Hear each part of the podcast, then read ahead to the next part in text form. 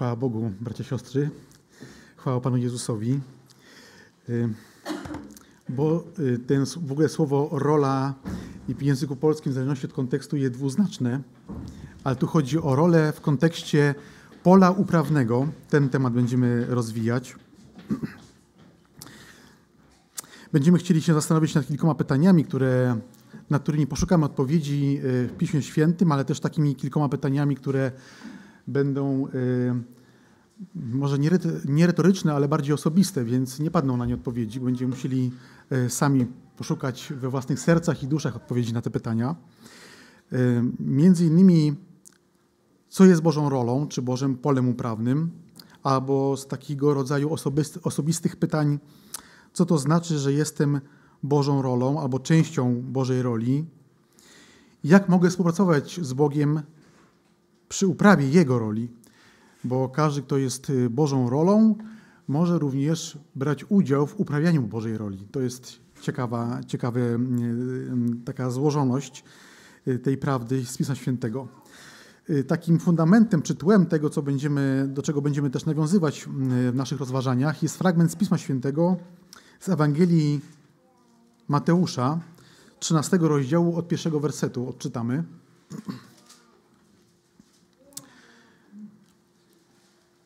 To, co nas głównie interesuje w tym fragmencie, to będzie mm, fragment y, od drugiego do dziewiątego, ale odczytamy z kontekstem, bo, y, bo jest bardzo ciekawy i daje dużo do przemyślenia. Y, Mateusza, 13 rozdział od pierwszego wersetu. A tego dnia Jezus wyszedł z domu i usiadł nad brzegiem morza. I zabrały się wokół niego wielkie tłumy, Dlatego wszedł do łodzi i usiadł, a wszyscy ludzie stali na brzegu i mówił do nich wiele w przypowieściach. I powiedział: Oto siewca wyszedł siać. A gdy siadł, niektóre ziarna padły przy drodze, przyleciały ptaki i wydziobały je. Inne padły na miejsca skaliste, gdzie nie miały wiele ziemi, zaraz wzeszły, bo ziemia nie była głęboka, lecz gdy wzeszło słońce, zostały spalone, a ponieważ nie miały korzenia, uschły. Inne padły między ciernie, a ciernie wyrosły i zadusiły je. Inne zaś padły na dobrą ziemię i wydały plon. Jedne stokrotny, inne sześćdziesięciokrotny, jeszcze inne trzydziestokrotny. Kto ma uszy do słuchania, niech słucha. Wtedy uczniowie podeszli i zapytali go, Dlaczego mówisz do nich przy powieściach? A on powiedział im: Wam dano poznać tajemnicę Królestwa Niebieskiego, ale im nie jest dane. Kto bowiem ma, temu będzie dane i będzie miał w obfitości, ale kto nie ma, zostanie mu zabrane nawet to, co ma. Dlatego mówię do nich przy powieściach, bo patrzą, a nie widzą, i słuchają, a nie słyszą, i nie rozumieją. I spełnia się na nich proroctwo Izajasza, które mówi: Słuchając będziecie słyszeć, ale nie zrozumiecie i patrząc będziecie widzieć, ale nie zobaczycie. Utyło bowiem serce tego ludu, stępiały ich uszy i zamknęli swe oczy, żeby przypadkiem oczami nie widzieli, a uszami nie słyszeli, a sercem nie zrozumieli i nie nawrócili się, i żeby ich nie uzdrowił. Ale błogosławione wasze oczy, bo widzą, i wasze uszy, bo słyszą. Bo zaprawdę powiadam wam, wielu proroków i sprawiedliwych pragnęło widzieć to, co wy widzicie, ale nie zobaczyli, i słyszeć to, co wy słyszycie, ale nie usłyszeli. Fragment ten przypomina, że chociaż ziarno, czyli Ewangelia, jest wyborne, to nawet jeśli mamy wyborne ziarno, żeby ono mogło wzrosnąć i dać plon, potrzebna jest odpowiednia gleba.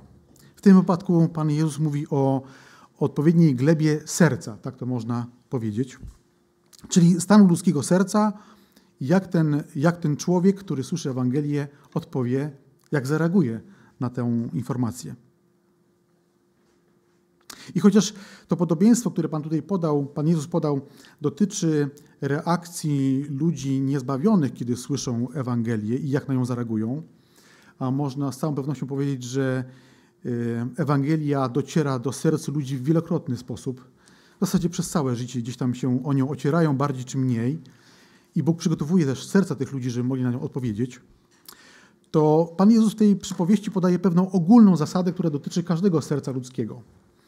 Chodzi o wnętrze człowieka, który y, podlega wewnętrznym siłom, można je nazwać siłą grzechu, które w jakiś sposób kreują naszą osobowość. Albo pozwalamy, żeby tak się działo. Może to jest łatwiej, y, może to byłoby lepsze tak powiedzieć. I nawet po nawróceniu, nawet po zrodzeniu z Ducha Świętego, muszę uzdatniać glebę swojego serca, żeby było podatne na Bożą uprawę.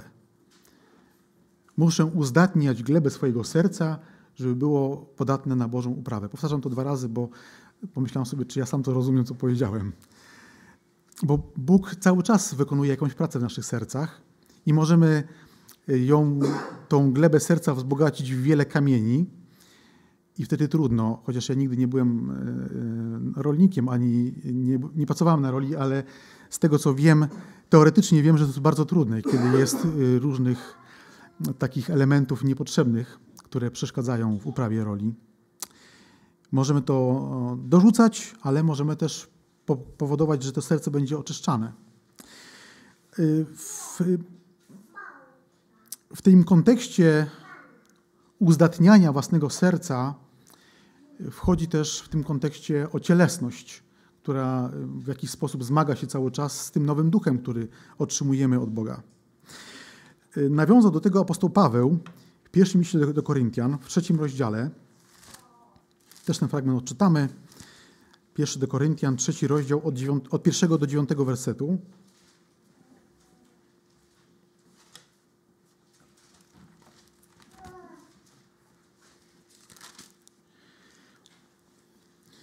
mówiąc o cielesności. Ja, bracia, nie mogłem do was mówić jak do ludzi duchowych, ale jak do cielesnych, jak do niemogąt w Chrystusie. Karmiłem was mlekiem, a nie stałym pokarmem, bo jeszcze nie mogliście go przyjąć. Nawet teraz jeszcze nie możecie, gdyż jeszcze jesteście cieleśni. Skoro bowiem jest między wami zazdrość, kłótnie i podziały, to czyż nie jesteście cieleśni i nie postępujecie na sposób ludzki? Skoro ktoś mówi, ja jestem Pawła, a inny, ja Apollosa, to czyż nie jesteście cieleśni? Kim bowiem jest Paweł i kim Apollos? Tylko sługami, przez których uwierzyliście, a to tak, jak każdemu dał Pan. Ja siałem, Apollos podlewał, ale Bóg dał wzrost. Tak więc ani ten, który sieje, ani ten, który podlewa, nic nie znaczą, tylko Bóg, który daje wzrost. Ten zaś, który sieje i ten, który podlewa, stanowią jedno, a każdy otrzyma zapłatę swoją stosownie do swojej pracy. Jesteśmy bowiem współpracownikami Bożymi. Wy jesteście Bożą rolą, Bożą budowlą. Od momentu powstania Kościoła Pana Jezusa Chrystusa, Kościół od tych dwóch tysięcy lat niemalże cały czas podlega różnym, albo inaczej, dzieją się w nim różne problemy. Są to problemy związane z różnymi trudnościami, które wynikają wewnątrz Kościoła i na zewnątrz, i wiele z nich się przenika. Tego tematu nie będę rozwijał, bo trzeba by całe książki na ten temat napisać. Wiemy, czego to dotyczy. Ale apostoł Paweł pokazuje, że jest pewne źródło, które może sprzyjać rozwijaniu się problemom. Tym źródłem jest, które można powiedzieć, karmi się problemem i go jeszcze nakręca, jest cielesność człowieka. No i stąd pochodzi, można tak zadać takie pytanie, czy człowiek odrodzony z Ducha Świętego, dotknięty przez Ducha Świętego, który ma nową osobowość, może być cielesny, skoro Bóg zrodził w, niego, w nim nowego ducha? Zrodzenie nowego wnętrza, nowego człowieka, zrodzenie nowego serca Czytamy w Piśmie Świętym, że Duch Święty podczas tego aktu nawrócenia na tablicy serca wypisuje niejako przykazania, które już na zawsze powinny być y, pielęgnowane przez, przez nawróconego człowieka.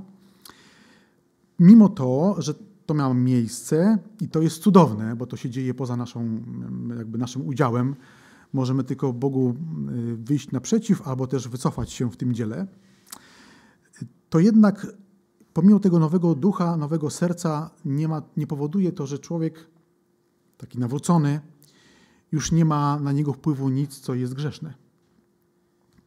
Cały czas ma serce, serce, które jest cielesne, w tym sensie cielesne, że nie pompuje krew, tylko w tym sensie cielesne, że podlega wpływowi grzechu.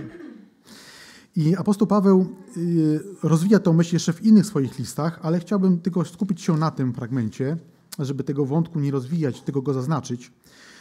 Bo w pierwszym wersecie trzeciego rozdziału, który czytaliśmy, i w trzecim czytamy takie słowa Pawła: A ja, bracia, nazywa ich braćmi, więc są ludźmi odrodzonymi. Nie mogę do was mówić jak do ludzi duchowych, ale jak do cielesnych, jak do niemowląt w Chrystusie. A trzeci, pierwsza część, pierwsza część trzeciego wersetu czytamy, że Paweł mówi, gdyż jeszcze jesteście cieleśni.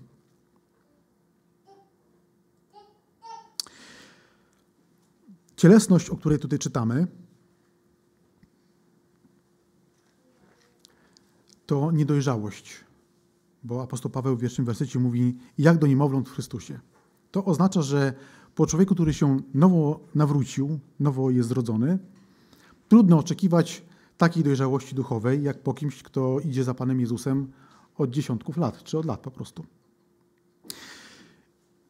Między oseskiem, może inaczej, między niemowlęciem, które ma 3 miesiące, a 9 miesięcy, jest pewna różnica.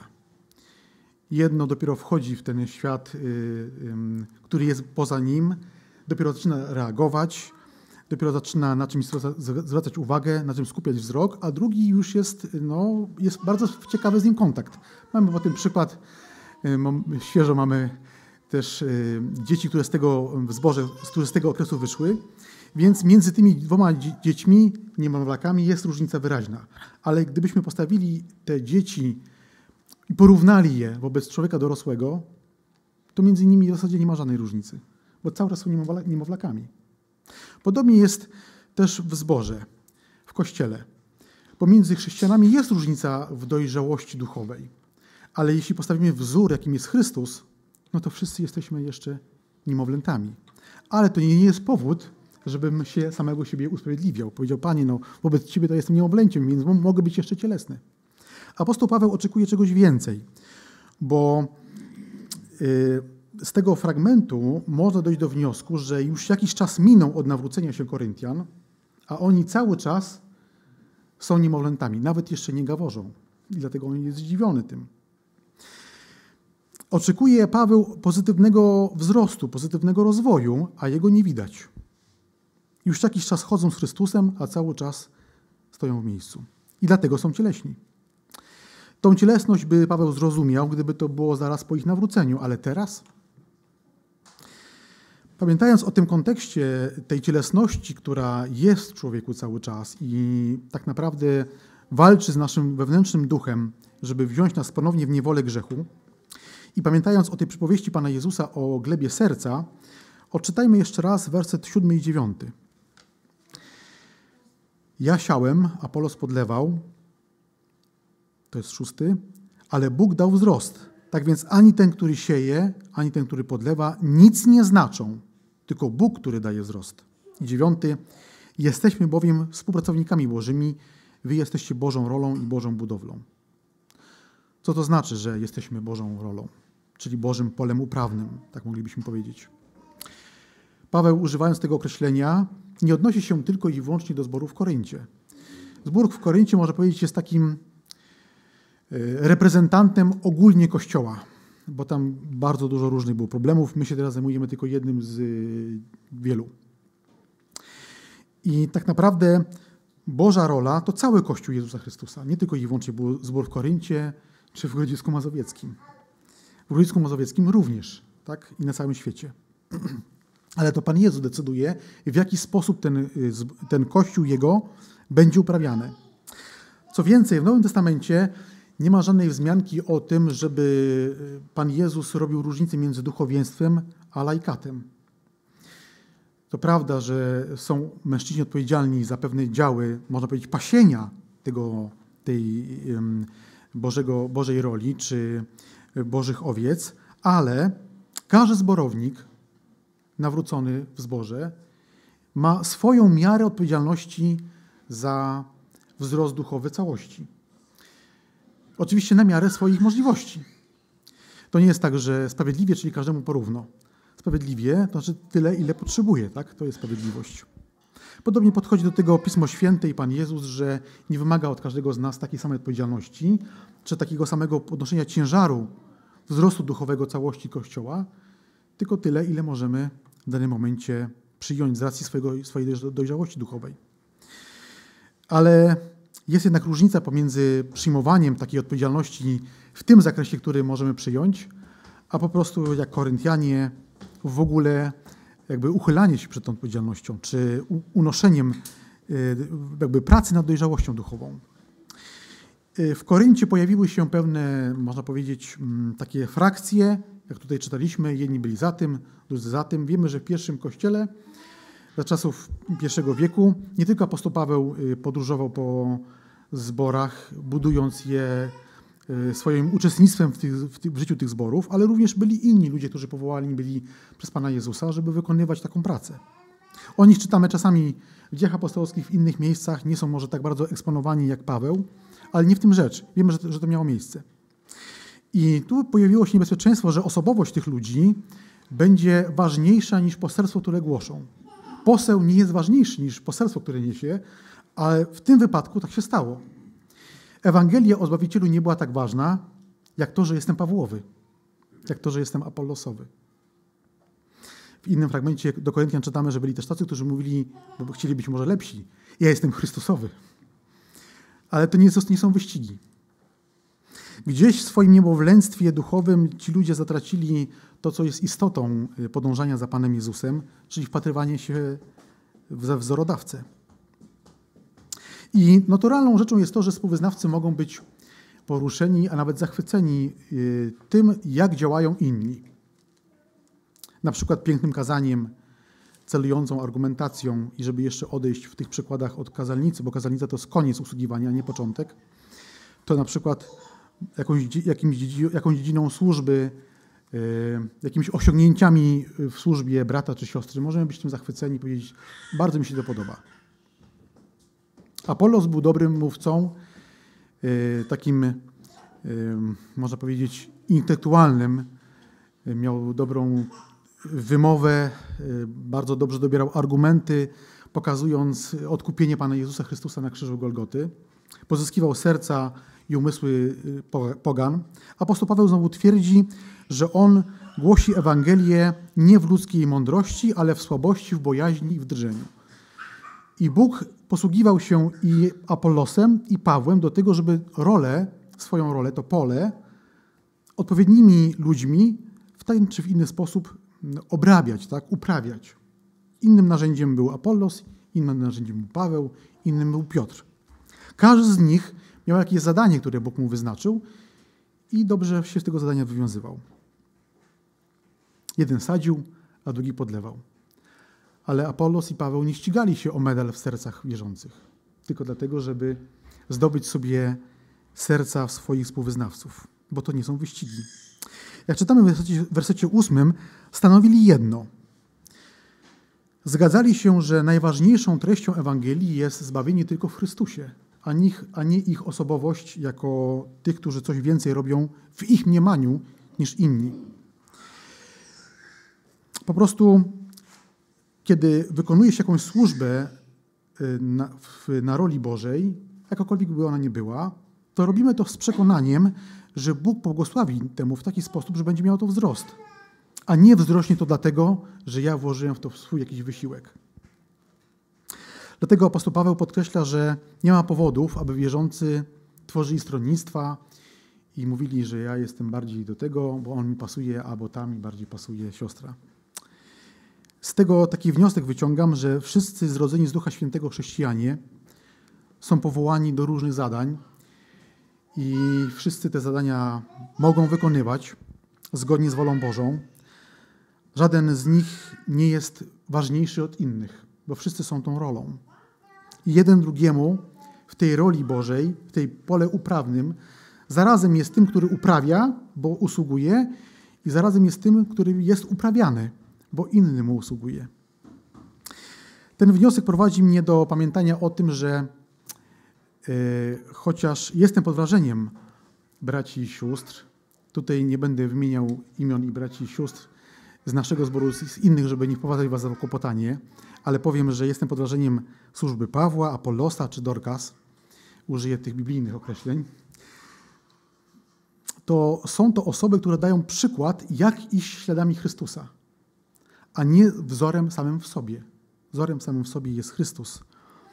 A te osoby pokazują, jak, być patry, patry, jak się patrywać w Pana Jezusa. I to wszystko prowadzi do takich kilku osobistych pytań, które sobie zadaję. Jaka będzie albo jaka jest moja reakcja wobec faktu, że jestem Bożą rolą? Do jakiej modlitwy zachęca mnie Bóg przez dzisiejsze rozważania? Albo czy nie zdarza się czasami, że wywieram presję na kogoś ze zboru, na brata lub siostrę, zamiast w miłości współpracować? Albo może y, bywam powodem konfliktu, zamiast być powodem do zbudowania, do błogosławieństwa dla innych? Jakiego owocu oczekuje ode mnie Pan Jezus? Na tamte pytanie nie jestem w stanie odpowiedzieć, bo każdy z nas to musi zrobić, ale na to pytanie mogę odpowiedzieć, jakiego owocu oczekuje ode mnie Pan Jezus. Kiedy otworzymy Ewangelię Mateusza, 13 rozdział, który czytaliśmy w fragmencie o, tej, o tym y, różnych rodzajów gleby i wybornym nasieniu, 23 werset czytamy.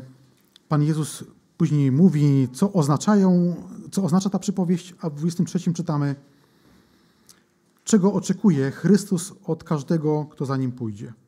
A posiany na dobrej ziemi to ten, który słucha słowa i rozumie je, on też wydaje plon.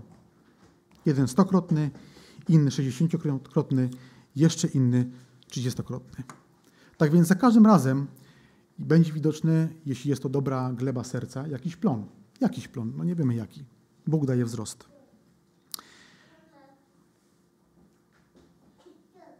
W intencjach modlitewnych, tutaj mogę poprosić o planszę, jestem tak umówiony, że poproszę o planszę i plansza będzie. Możemy dziękować Bogu za krew Pana Jezusa, za Ducha Świętego, za ciągłą przemianę w naszym sercu, żeby podążać za Panem Jezusem. Możemy dziękować, że jesteśmy rolą, że możemy brać udział w uprawianiu Bożej roli. Możemy modlić się o wszystkich pracowników na Bożej roli, o wzajemne usługiwanie. A jeśli chodzi o intencje modlitewne y, z borów KEH, to modlimy się o szkolnictwo w naszym kraju. Patrzę, czy mam dobrze zanotowane, ale dobrze. O Ministerstwo Edukacji, o nauczycieli, oczywiście o uczniów i rodziców, o mądre zmiany i obronę chrześcijańskich wartości w systemie edukacji, o błogosławieństwo w Kościele i w służbie z dziećmi, i młodzieżą. Modlimy się o, o zbory okręgu zachodniego, które mamy wymienione. O sprawy zboru, tutaj zerknę, o szkołę misyjną, ale jeszcze parę rzeczy dodałem, które w międzyczasie jeszcze przyszły mi do głowy. O młodzież i dzieci w naszym zborze, również te dzieci nienarodzone, których oczekujemy. O nieobecnych braci i siostry, o sędziwych w wieku, o tych, którzy dali się uwieść grzechowi i światu, o niezbawionych krewnych, o dzisiejszą szkołę biblijną, już o to się modliliśmy, o siebie nawzajem, żeby pod wpływem Ducha Świętego i Słowa Bożego cały czas podążyć za Panem Jezusem.